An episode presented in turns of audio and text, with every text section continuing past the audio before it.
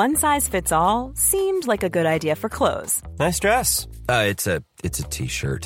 Until you tried it on. Same goes for your healthcare.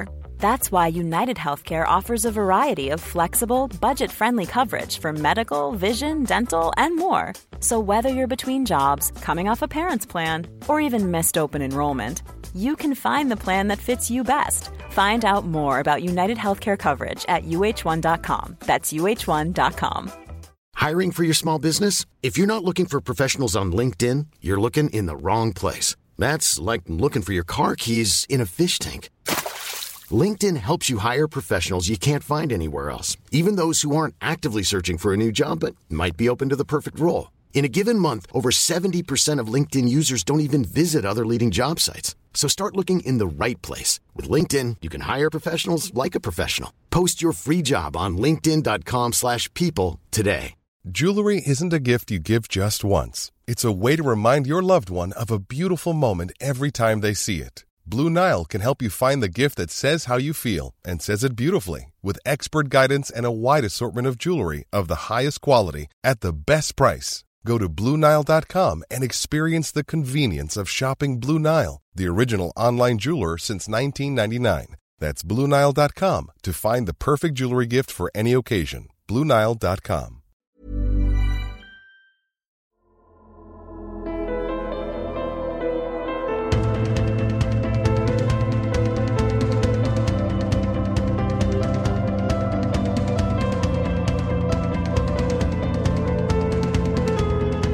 سلام، اینجا یه رادیو واسه جولون دادنه. من کیمیا خسروی هستم و به همراه سالار موسوی چهل و یکمین اپیزود رادیو جولون رو تقدیمتون میکنیم.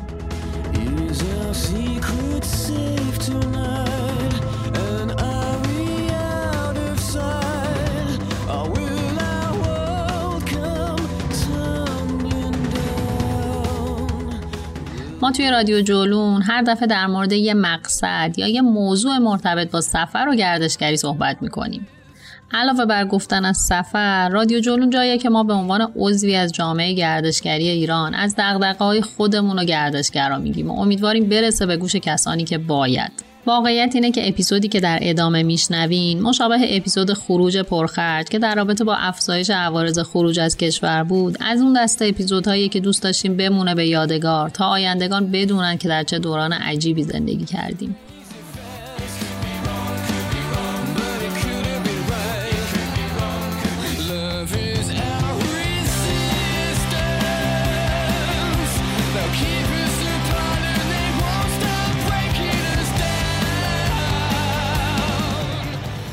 اپیزود قرار مروری داشته باشیم در رابطه با تاثیر کرونا توی نحوه سفرها و مسیری که کشورهای مختلف طی کردند.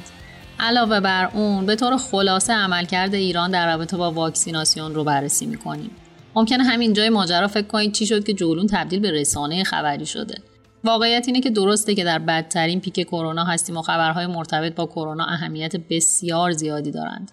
اما داستان اینه که ما توی رادیو جولون داستان واکسن و البته درخواست تایید جهانی واکسن ایرانی رو هم از دید سفر می‌بینیم و قرار مشخصاً بگیم که چرا به تایید جهانی واکسن نیاز داریم و مروری هم می‌کنیم بر بقیه واکسن‌ها تا ببینیم شایعاتی مثل اینکه با واکسن چینی هم نمیشه سفر کرد درسته یا نه.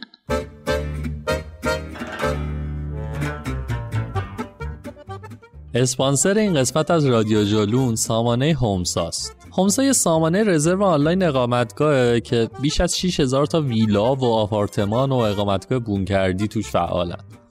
خوبیش اینه که شما واسه رزرو اقامتگاه دیگه مستقیم با خود هومسا طرفین و هر جا که لازم باشه پشتیبانیش پیگیر کارتونه. از اونور کامنت‌های آدمای قبلی که اون اقامتگاه رو گرفتن هم اونجاست و خب واقعا میشه بهشون اعتماد کرد. اما دلیل این که تو این شرایط کرونا ما قبول کردیم که هومسا رو به عنوان اسپانسر معرفی بکنیم، کار جذابیه که جدیداً کردن. تو سایت یه بخش اضافه شده به اسم اقامتگاه‌های ضد عفونی شده. تمام این هزار و پانصد اقامتگاه صاحباشون احراز هویت شدن و برای ورود هر مهمان اقامتگاه رو ضد عفونی میکنن. خلاصه که اگه تو این روزها مجبور به سفر شدید، برای اقامتگاه‌های ضد عفونی شده میتونید روی هومسا حساب کنید.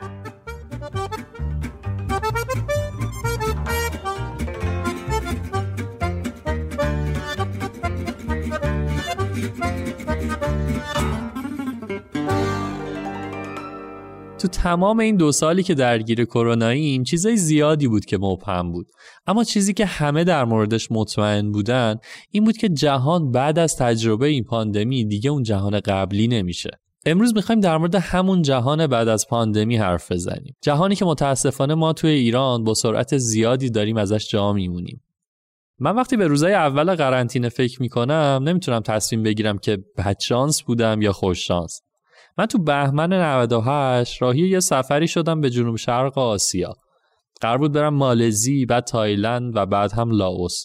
اون روزا کرونا توی چین خیلی گسترده بود و ماجرای قرنطینه ووهان هم جدی شده بود. اما خب فقط سه تا کیس کرونا توی تایلند گزارش شده بود و کسی فکر نمی‌کرد که قراره به این حال و روز بیافتیم. من اون موقع خیلی شاد و خوشحال رفتم مالزی، اما بد اقبالی هم واقعا از همون روز دوم شروع شد. وقتی تو هاستل بودم تقریبا تمام روز دوم رو خواب بودم. فکر میکردم جت لگ شدم و به این خاطره که نمیتونم از تخت بیام بیرون، اما بعداً فهمیدم که تمام روز رو داشتم تو تب میسوختم و وقتی که فرداش بلند شدم تازه متوجه شدم که چه خبره. لثه‌م عفونت کرده بود و احتمالاً به خاطر تب بالا یا هر دلیل دیگه‌ای لبام به طرز وحشتناکی تبخال شده بود و خلاصه که حال و روز خیلی بدی داشتم. با وجود اینا سفر رو ادامه دادم و حتی ویزای لاوس هم گرفتم و رفتم تایلند که خب جزئیاتش تو اینستاگرام هم هست. اما وقتی همسفرم تو تایلند به هم رسید دقیقاً اولین واکنشش این بود که یا خدا چرا این شکلی شدی؟ چند روزی بود که به خاطر درد شدید لثه‌ام نتونسته بودم خوب غذا بخورم و خب شبا هم تب شدید داشتم. صبح خیس عرق از خواب بیدار می شدم و انگار کتکم زده بودن و خب تا وسطای روز بنگ بودم. این بود که روزی که حتی بلیط هم گرفته بودیم که بریم به مرز لاوس و سه روز توی قایق باشیم تا برسیم به پایتخت، همسفرم گفتش که ببین بیا برگردیم و ریسک نکنیم. پروازو که عوض کردیم روز اول اسفند رسیدیم به تهران. هر روزی که به پروازمون نزدیک‌تر می‌شدیم اخبار ایران ترسناک و ترسناک‌تر می‌شد. از قم، شهری که قرنطینه نشد، و بعد کرونایی که شهر به شهر همه جا رو فتح کرد و کل کشور رو گرفت. شرایط یه جوری بود که ما با نگرانی واقعا سوار هواپیما شدیم و هر لحظه منتظر بودیم که دیگه به کشور راهمون نداد. پروازی که ما رو از استانبول آورد تهران آخرین پرواز ترکیش بود. هواپیماهای ترکیش همون روز از ایران رفتن و تا ماه‌ها بعد برنگشتن. و من تمام روزهای بعدش که ملت داشتن تلاش میکردن خودشون رو قرنطینه کنن داشتم به این فکر میکردم که اگه خارج از مرز گیر افتاده بودیم چی؟ اگه مثل دوستام توی ترکیه و عمان و اکوادور و برزیل گیر میکردیم سرنوشتمون چی میشد؟ هرچی که بود من به طرز مویی به قبل از قرنطینه رسیده بودم و تنها چیزی که خوب میدونستم این بود که حالا حالاها قرار نیست به سبک قدیم سفر کنم. جالبه که همون موقع یعنی بهمن نود و هشت من سریلانکا بودم و داستان اینجوری بود که مثلا میشنیدیم توی چین اوضاع خیلی خوب نیستش و یه بیماری اومده به اسم کرونا. ما هم حالا در حالی که تو زندگی عادی خودمون غرق بودیم و سفر میکردیم قصه چینی‌ها رو هم میخوردیم. فکر میکنم که اتفاقی که خب خیلی از ما دوره. سه روز مونده بود که سفرمون تموم بشه داشتم میرفتیم سمت یکی از شهرها که یه دفعه لیدر محلیمون گفتش که اولین کیس کرونا توی سریلانکا هم دیده شد و وزارت گردشگریشون اطلاعیه داده که خیلی باید مراقب باشید. واقعیت اینه که یکم استرس گرفتیم ولی واقعا اونقدر قضیه جدی نبود دیگه. یادم همون موقع جمعیان رفتیم اولین ماسک و الکل زندگیمون برای این بیماری لعنتی رو خریدیم و خیلی هم جدی نگرفتیمش. حتی یادم تو فرودگاه موقع تحویل بار هممون ماسک داشتیم. بعد یکم بدتر کلافه شدیم ماسک‌ها رو برداشتیم. اون موقع هیچ خبری از کنترل‌هایی که بعدتر توی فرودگاه به وجود اومد نبودش. Everyone is a potential victim, but the good news is that everyone is a potential solution. Sensitize the masses to sanitize, keep a social distance and quarantine. Stop! The coronavirus is sweeping over mankind. Everybody must be alert, it's a global pandemic we can never take for granted.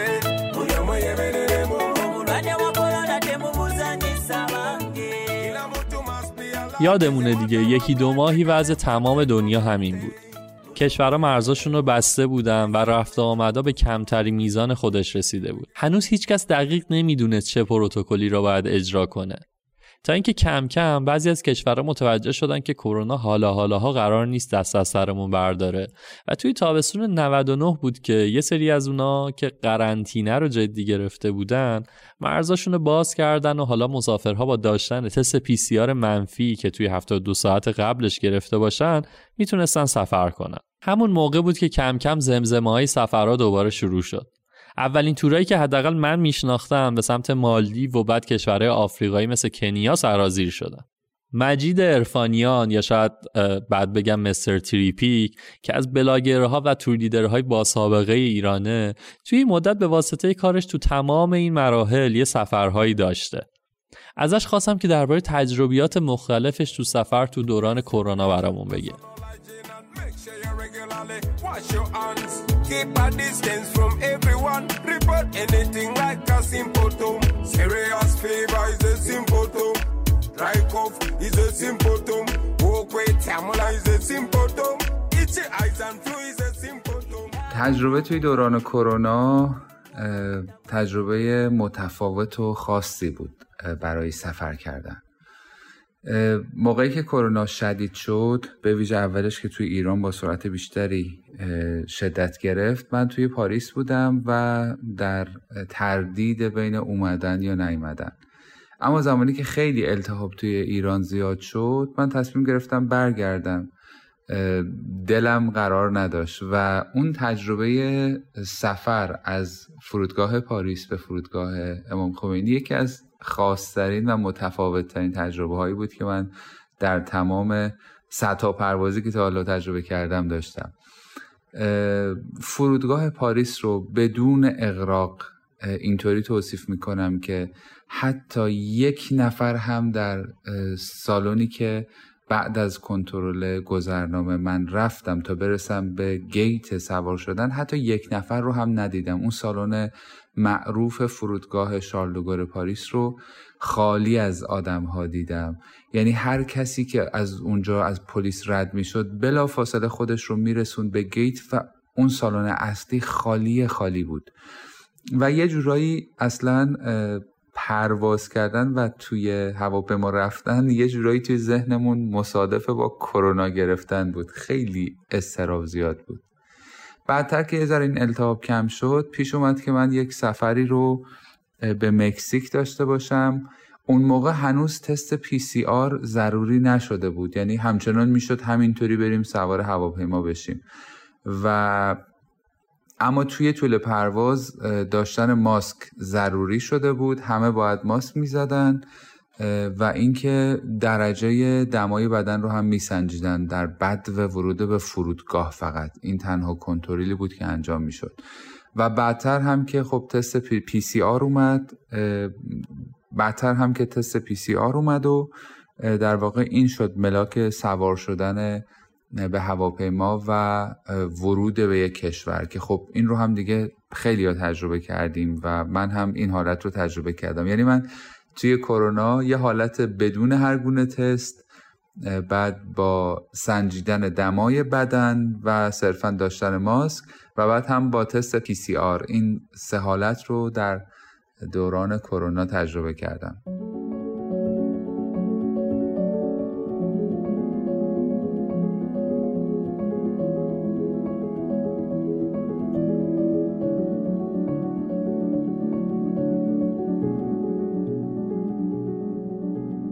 روال تست پی سی آر قبل از سوار شدن به هواپیما داشت جا می افتاد تا اینکه کم کم کشورها برنامه واکسیناسیونشون رو اعلام کردن و دنیا رنگ تازه‌ای به خودش گرفت. مرحله اول و دوم واکسن که زده شد، شهرها دیگه از اون حالت قرنطینه در اومدن و زندگی و طبیعتاً توریسم توشون رونق گرفت. حالا دیگه تو چند ماه اخیر مرزها دارن باز میشن و حتی مسابقات ورزشی مثل یورو و المپیک هم برگزار شدن. اما همونطور که میدونیم تو ایران وضع به این منوال نبوده. یه روز بلند شدیم و دیدیم برامون تصمیم گرفتن که نباید واکسن‌های معتبر انگلیسی و آمریکایی بزنیم و باید منتظر واکسن ایرانی بمونیم. واکسنی که وعده‌های مختلفی در موردش میدادن و خیلیاش محقق نشد.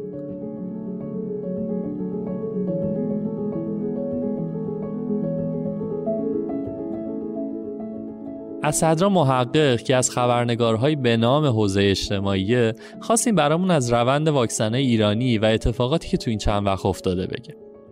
قبل از شنیدن صداش اینم بگم که سدرا اخیراً یه رسانه و صفحه اینستاگرام جالب و کاربردی را انداخته به اسم پنجتا. کار سدرا تو پنجتا اینطوریه که همیشه با محور عدد پنج میره سراغ سوژه ها. مثلا سرنوشت پنج تا از رودخانه های خوزستان یا پنج تا از پروژه های تهران که همیشه میبینیمشون و هیچ وقت تموم نمیشن، یه جوری نماد بی برنامگی و هدر رفتن منابع شهر تهرانه.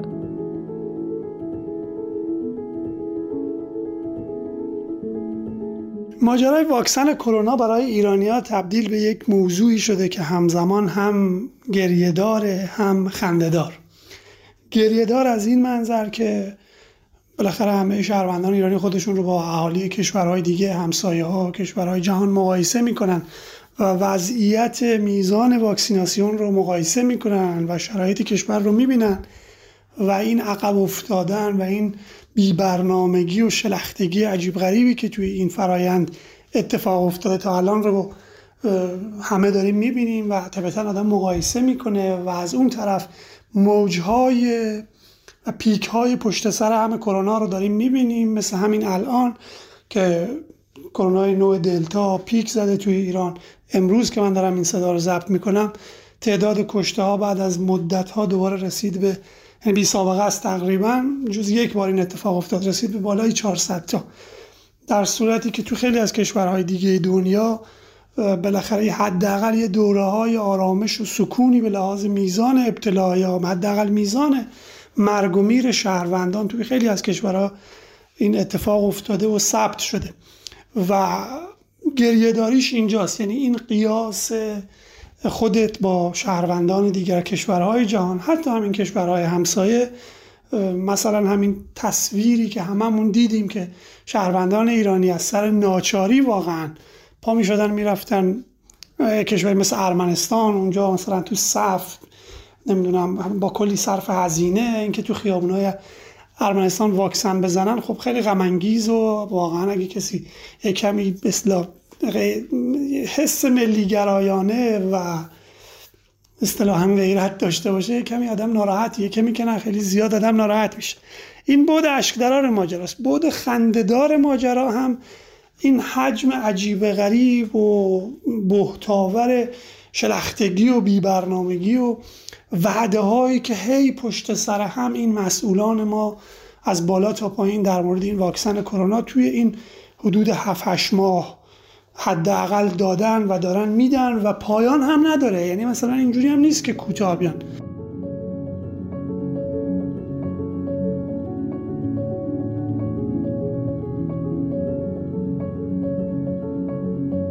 اولین وعده حداقل اولین وعده مش... مشخص و ملموسی که داده شد حدوداً دی ماه سال نود و نه بود که سخنگوی ستاد اجرایی فرمان امام رسما اعلام کرد که بله ما واکسن برکت رو داریم تولید میکنیم و وعده داده بود که تا چهل روز دیگه، یعنی تا میشد حدوداً اسفند ماه، وسطای اسفند ماه تولید شروع میشه و یه عددی هم داده بود چند میلیون مثلا تا فلان تاریخ، همینجوری به این شکل که مثلا تا تیر ماه قرار بود مثلا دوازده میلیون طبق اون وعده رسمی که سخنگوی ستاد اجرایی فرمان امام داده بود عرضه بشه. ولی الان این لحظه‌ای که دارم این صدا رو ضبط می‌کنم میزان واکسن برکتی که رسما حداقل اعلام شده و توزیع شده هنوز کمتر از یک میلیونه و همینطور این وعده‌های مختلف غیر از مسئولان و سخنگویان ستاد اجرایی فرمان امام به عنوان تولید کننده واکسن برکت، مسئولان وزارت بهداشت، شخص آقای نمکی، آقای جهانپور و همینطور بقیه مسئولان دیگه، هر کدوم توی این مدت وعده‌های مختلفی دادن. من تعدادی از این وعده‌ها رو مرور بکنم، به نظرم ضرر نداره. مثلا معاون وزیر بهداشت دوازده اسفند نود و نه گفته بود تکمیل واکسیناسیون کرونای سالمندان تا تیر هزار و چهارصد، در صورتی که الان که مرداد هزار و چهارصد هنوز همه افراد مثلا بالای شصت سال واکسینه نشدن. یا مثلا آمارهای مثلا وزیر بهداشت اردیبهشت هزار و چهارصد گفته بود شانزده میلیون و هشتصد هزار دوز واکسن وارد میشه توی اردیبهشت، یعنی قرار بود تا پایان اردیبهشت این تعداد واکسن وارد بشه، ولی عملا الان که مرداد ماه هزار و چهارصد هستیم، منهای همین این چند روز اخیری که یه کمی سرعت گرفته، ژاپن یه مقداری واکسن به ایران داده و از کانال هلال احمر یه تعداد دیگه واکسن وارد شده، کل واکسنی که به ایران وارد شده, وارد شده بود تا تاریخ تا پایان تیر ماه کمتر از ده میلیون بود. توی اینها وعده های عجیب غریب هم زیاد بود. مثلا یکی از مسئولان کشور وعده داده بود که یعنی وعده داده که ما صد و هشتاد و هفت میلیون دوز واکسن قرار تولید کنیم. یعنی عددها و آمارها انقدر فضایی و عجیب غریب و یعنی حداقل الان که داریم بهشون میپردازیم، اون موقع من یک اعتراف صادقانه ای هم بکنم، اون موقع اون اولاش خود من به عنوان حالا یه روزنامه‌نگار ته دلم اینجوری بود که حالا دیگه احتمالاً یک امیدهایی هست، یک خبرهایی هست، یک کارهایی دارن میکنن که به این صراحت دارن از آمار تولید واکسن و با کیفیت بودن واکسن ها حرف میزنن. مثلا معاون وزیر بهداشت، این رئیس سازمان غذا و دارو، توی فروردین هزار و چهارصد گفته بود ما تا فروردین هزار و چهارصد و یک ماهانه صد و هفتاد و صد و نود و هفت میلیون دوز واکسن تولید خواهیم کرد. یا مثلا بیست و یک اردیبهشت رئیس ستاد اجرایی فرمان امام گفته وعده سی میلیون دوز واکسن تا شهریور رو داده. الان که مرداد ماهیم، هنوز گفتم که میزان واکسن برکتی که تحویل داده شده و تولید شده هنوز به یک میلیون نرسیده. بعد جالب اینجاست که در حالی که رئیس ستاد اجرایی فرمان امام، یعنی رئیس همین تشکیلات، گفت وعده سی میلیون دوز واکسن تا پایان شهریور را داده، سخنگوی همین ستاد گفته تا پایان شهریور بیش از پنجاه میلیون دوز واکسن وارد می‌کنیم. یعنی بیست میلیون اختلاف بین وعده‌ای که رئیس ستاد با سخنگوی ستاد یک ستاد میدن اختلاف هست و معلوم نیست که مثلا این عددها همینجوری بدون حساب و کتابه یا مثلا منطقی داره که به نظر نمیاد منطق خاصی داشته باشه.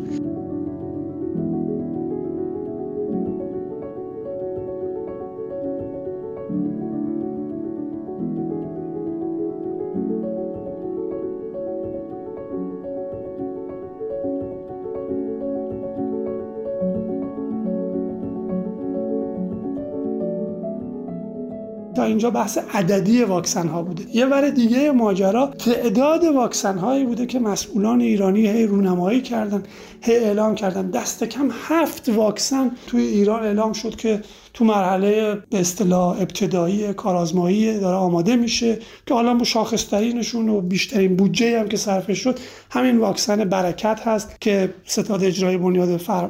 فرمان امام داره کاراش رو انجام میده. ولی همه این یعنی هم همه اون هفت مورد واکسن، منهای واکسن ایرانی مشترک ایران و کوبا که به لحاظ علمی در واقع شرایط و استانداردهایی رو داره که به نوعی میشه بهش امید داشت، بقیه واکسن ها واقعا بر اساس اون دیتایی که من در آوردم و به اصطلاح استعلامی که از متخصصان این حوزه کردم، خیلی به لحاظ کیفی قابل اتکا نیستن. یعنی حتی همین واکسن برکت هم دیتایی که ازش منتشر شده، مقاله هایی که پیرامونش منتشر شده، نتیجه کارآزمایی اولیه‌ای که ازش شده، اونقدرها قابل استناد و اتکا نیست که بشه به عنوان یک واکسن بهش اعتماد کرد، با با خیال راحت حداقل بهش اعتماد کرد به ایمن بودنش و به اینکه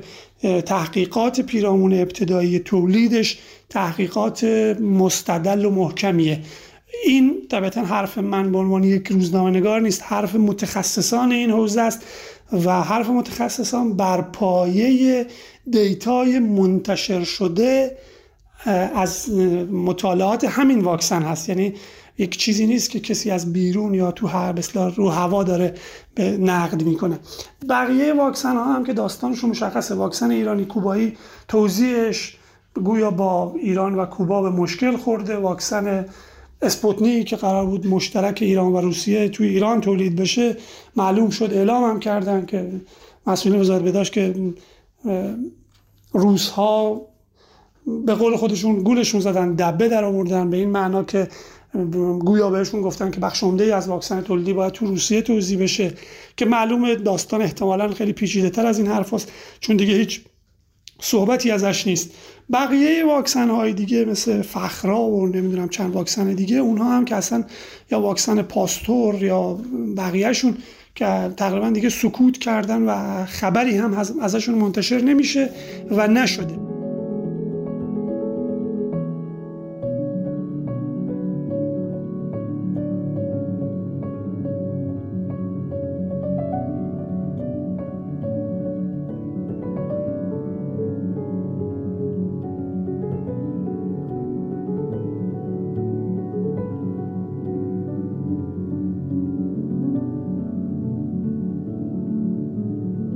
حالا که سدرا در رابطه با مسیری که واکسیناسیون توی ایران طی کرده صحبت کرد و در حالی که مطمئنم شما هم اندازه من در حال هرس خوردنید، بیایید با هم یه مروری کنیم ببینیم اوضاع بقیه واکسن‌ها در دنیا چطور و آیا شایعاتی مثل این که فقط با واکسن فایزر میشه سفر کرد صحت داره یا نه. برای بررسی این ماجرا رفتم سراغ گزارشی که اکونومیست در تاریخ بیست و پنجم جولای دو هزار و بیست و یک منتشر کرده. توی این گزارش واکسن‌های مورد تایید سازمان بهداشت جهانی یا دبلیو اچ او بررسی شدند و میزان مقبولیت اونها بر اساس تعداد کشورهایی که قبولشون دارن سنجیده شده. برای خود من به شدت جالب بود که رتبه یک تعلق گرفته به واکسن آسترازنکا که صد و نوزده کشور اعلام کردن که گردشگرایی که این واکسن رو تزریق میکنن رو به کشورشون راه میدن. همونجور که سدرا گفت، محموله‌های اهدایی واکسن آسترازنکا از طرف کشور ژاپن اخیراً وارد ایران شده و البته امیدواریم این واکسن‌های ورودی شلخته درو بشه و چیزی هم به ما خوش چین‌ها برسه. رتبه دوم تا ششم به ترتیب متعلق به واکسن فایزر، اسپوتنیک، سینوفارم و مدرنا و جانسون اند جانسونه. تو پرانتز یادآوری کنم که همونجور که میدونید سینوفارم همون واکسن چینیه که شایع شده تایید بهداشت جهانی رو نداره و نمیشه باهاش سفر کرد. تا همین امروز بیشتر از پنجاه کشور ورود گردشگرانی که واکسن سینوفارم تزریق کردند رو آزاد اعلام کردند. حالا سوال اینه که واکسن‌های ایرانی کجای این جدول هستند و ما بعد از تزریق واکسن‌های متعدد ایرانی که دولت بهمون وعده داده به کجا میتونیم سفر کنیم؟ یا به طور کلی واکسن‌های ایرانی ما فارغ از کیفیت و تاثیرگذاری تا چه حد مورد تایید جهانه و باعث میشه که کشور ایران از سلول انفرادی که گیر افتاده خارج بشه؟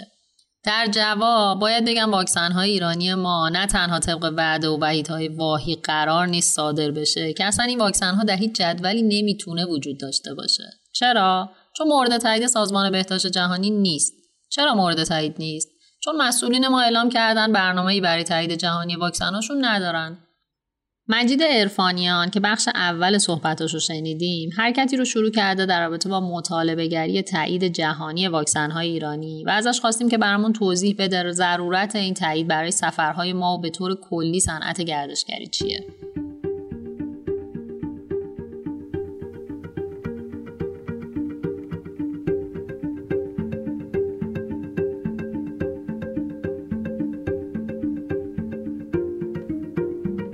خب هشتگی که من شروع کردم عنوانش هست تایید جهانی واکسن ایرانی. خوشبختانه ایران توی پزشکی کشور موفقی هست و واکسن‌های زیادی رو هم تا حالا ساخته.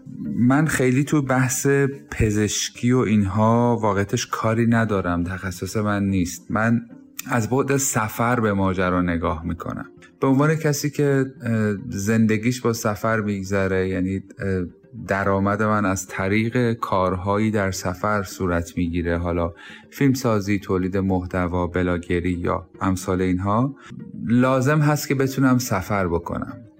وقتی که این یک سال و نیم رو پشت سر گذاشتیم، تقریبا وضعیت سفر کردن دیگه داره به ثبات میرسه، یعنی راه حل هایی برای سفر کردن داره پیدا میشه.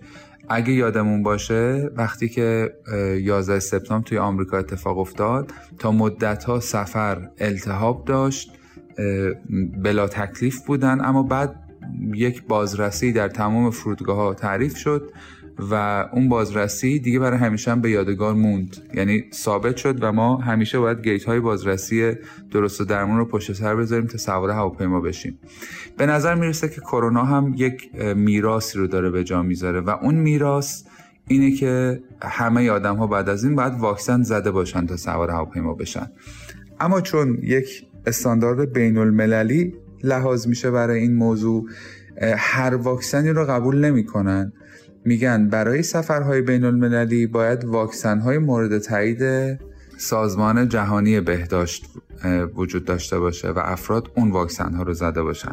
حالا تک و توک بعضی از کشورها اومدن به صورت موردی بعضی از واکسن‌های دیگر رو هم تایید کردن. اما اگر بخوایم استاندارد بین المللی رو در نظر بگیریم، صرفاً برای سفر کردن واکسن‌هایی پذیرفته میشه که اون مرجع اصلیه سلامت در دنیا، یعنی سازمان بهداشت جهانی اون رو تایید کرده.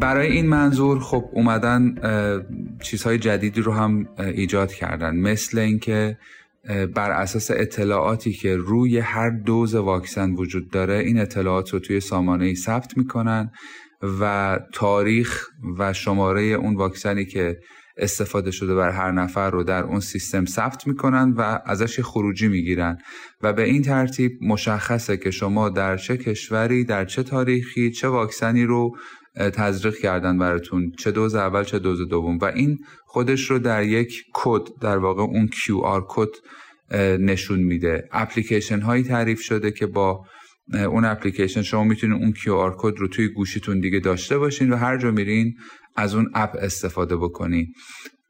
بعضی از سفارت ها حتی برای ویزا گرفتن این رو ضروری کردن و تقریبا اغلب کشورها برای ورود به کشور این رو ضروری کردن. شما توی فرانسه نه تنها برای ورود به این کشور نیاز به این کیو آر کد دارین، حتی الان برای رفتن به خیلی از مراکز عمومی مثل تئاتر، سینما، کافه، رستوران، برای همه اینها نیاز به این کیو آر کد و اپ دارین. یعنی لازمش اینه که همه ما واکسنی زده باشیم که توسط سازمان‌های بین‌المللی مورد تایید باشه و اون وقت میتونیم سفر بکنیم. ببینید شاید سفر برای بعضیا حکم تفریح داشته باشه، اما برای مایی که توی صنعت گردشگری داریم کار میکنیم سفر یک ضرورته. سفر همون جایگاهی رو داره که یک ماشین برای یک راننده داره که شغلش رانندگیه.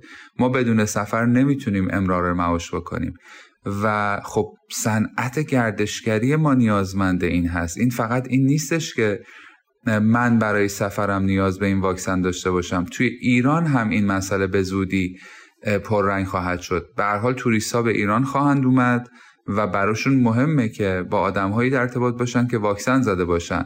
شاید واکسن ما برای خودمون خیلی عالی باشه که حتما هم هست، مورد تایید همه پزشکان و متخصصان ما هم انشالله خواهد بود، اما مسئله اینه که ما که مطمئنیم از واکسنمون، خب اینو تایید جهانیش رو هم باید اقدام بکنیم که یک فرآیند بسیار طولانی هم هست اونطور که من شنیدم و با تاییدش هم امکان سفر کردن برای آدم‌هایی مثل من رو فراهم بکنیم، مثل مایی که سفر کردن ضرورت زندگیمونه، هم این اطمینان رو به گردشگران خارجی بدیم که وقتی به ایران میان اینجا کشور امنیه و ما یک واکسن تایید شده بین‌المللی رو زدیم. بماند که قطعاً منافع اقتصادی هم وجود خواهد داشت. اگر این واکسن تایید بین‌المللی داشته باشه یقیناً امکان فروشش هم برای ما وجود خواهد داشت برای کشورمون و درآمدزایی خواهد شد. این ماجرای هشتگی هست و اون کمپینی هست که من دنبالش هستم و امیدوارم واقعاً واکسن ایرانی هر چه زودتر تایید بشه. برای ما مهم این هست که واکسن مورد تایید جهانی بزنیم، ترجیحاً ایرانی.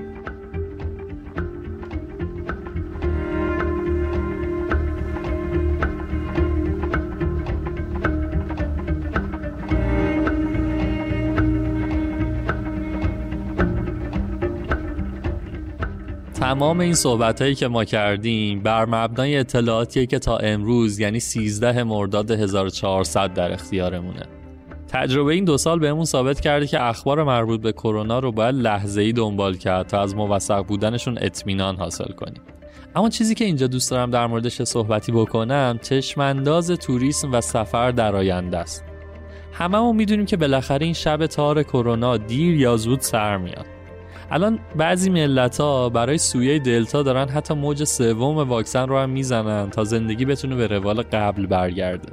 این وسط اما خیلی از کارشناسای صنعت توریسم معتقدن که همونطوری که خیلی از مفاهیم پیش از کرونا دستخوش تغییر شدن، مثل دورکاری یا خرید آنلاین یا حتی آداب معاشرت، توریسم هم به همین سرنوشت دچار میشه و خوبه که کم کم خودمون رو برای نوع جدید از سفرها آماده کنیم. کارشناسا پیش بینی میکنن که به احتمال زیاد روند سفرها از سفرهای گروهی بزرگ به سمت سفرهای با تعداد کمتر میل میکنه. یعنی آدما به جای تورهای بزرگ تو تورهای هفت هشت نفری یا گروههای کوچیک دوستی احساس امنیت بیشتری خواهند کرد. یا مثلا احتمالاً سفرهای جاده‌ای با ماشین شخصی طرفدار بیشتری از سفرهای گروهی مثل هواپیما و قطار و اتوبوس خواهد داشت.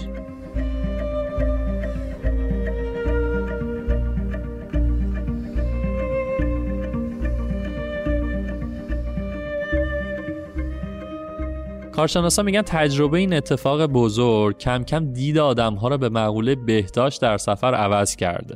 احتمالاً تو سالهای آینده باید خودمون رو به مفاهیم جدیدی مثل سلف چکین بیشتر عادت بدیم. یعنی به جای اینکه مثلا بریم تو صف وایسیم و کارت پرواز بگیریم، باید بریم دم یک کیوسک و اطلاعات که از قبل وارد کردیم و چک کنیم و حتی شاید دیگه بلیت کاغذی هم وجود نداشته باشه. یا یه چیز جالب این که ملت کم کم دارن به سمت اقامتگاه‌هایی که سلف چکین دارن بیشتر علاقه نشون میدن. یعنی جای اینکه برن سراغ رسپشن و اینا، خودت با رمزی که برات ایمیل شده در باز می‌کنی و میری توی اتاقت. حتی نتایج نظرسنجی جالب نشون داده که آدما تمایلشون به استفاده از هتل‌های کوچکتر و جمع و جورتر بیشتر از هتل‌های زنجیره‌ای و بزرگیه که کلی آدم توشون رفت و آمد دارن. این تمایل آدم‌ها به انزوای بیشتر به خاطر سلامتی چیزیه که ناگزیر تا چندین سال با ما خواهد بود. این داستان در عین اینکه میتونه تاثیر منفی توی توریسم به مفهوم کهنش بذاره، به نظر من میتونه دریچه‌ای باشه برای شکل‌گیری روش‌های جدیدی از سفر که کارهای نو و بدی رو میطلبه. خلاصه که تا وقتی که انسان هست، سفر بخش جدا نشدنی زندگیشه. حالا شما باید ببینید که دوست دارید دنبال رو باقی آدم‌ها باشید یا سبک سفر جدید خودتون رو ابداع کنید.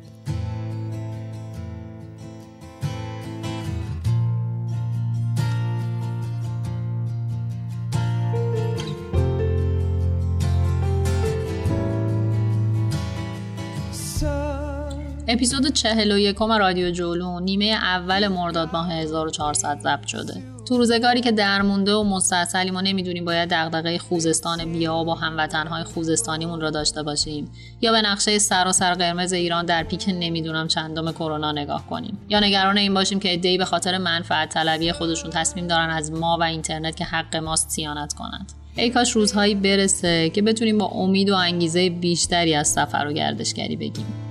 They'll tell you what they know, but they won't show. Oh, I've got something in my throat. I need to be alone while I.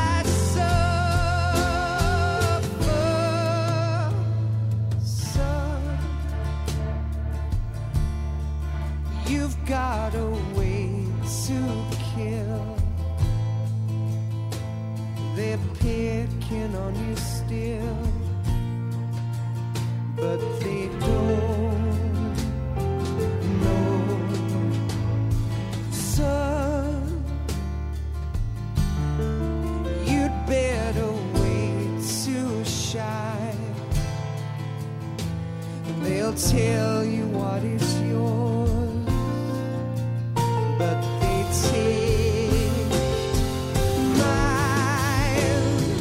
Oh, I've got some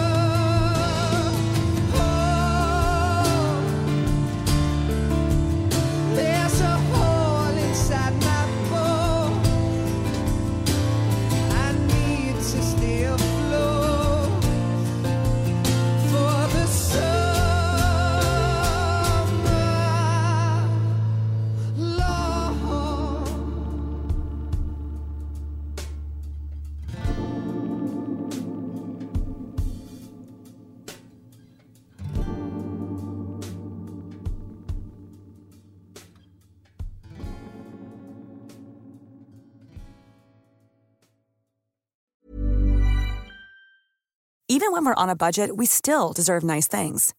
Quince is a place to scoop up stunning high-end goods for fifty to eighty percent less than similar brands. They have buttery soft cashmere sweaters starting at fifty dollars, luxurious Italian leather bags, and so much more. Plus, Quince only works with factories that use safe, ethical, and responsible manufacturing. Get the high-end goods you'll love without the high price tag with Quince. Go to quince dot com slash style for free shipping and three sixty-five day returns. When you make decisions for your company, you look for the no-brainers. And if you have a lot of mailing to do, Stamps dot com is the ultimate no-brainer. It streamlines your processes to make your business more efficient, which makes you less busy. Mail checks, invoices, legal documents, and everything you need to keep your business running with Stamps dot com. Seamlessly connect with every major marketplace and shopping cart. Schedule package pickups and see your cheapest and fastest shipping options from different carriers. With rates up to eighty-nine percent off U S P S and U P S rates. And with the Stamps dot com mobile app, you can take care of mailing and shipping wherever you are. Make the same no-brainer decision as over one million other businesses with Stamps dot com. Sign up with code PROGRAM for a four week trial, plus free postage and a free digital scale. No long-term commitments or contracts. That's stamps dot com. Code program.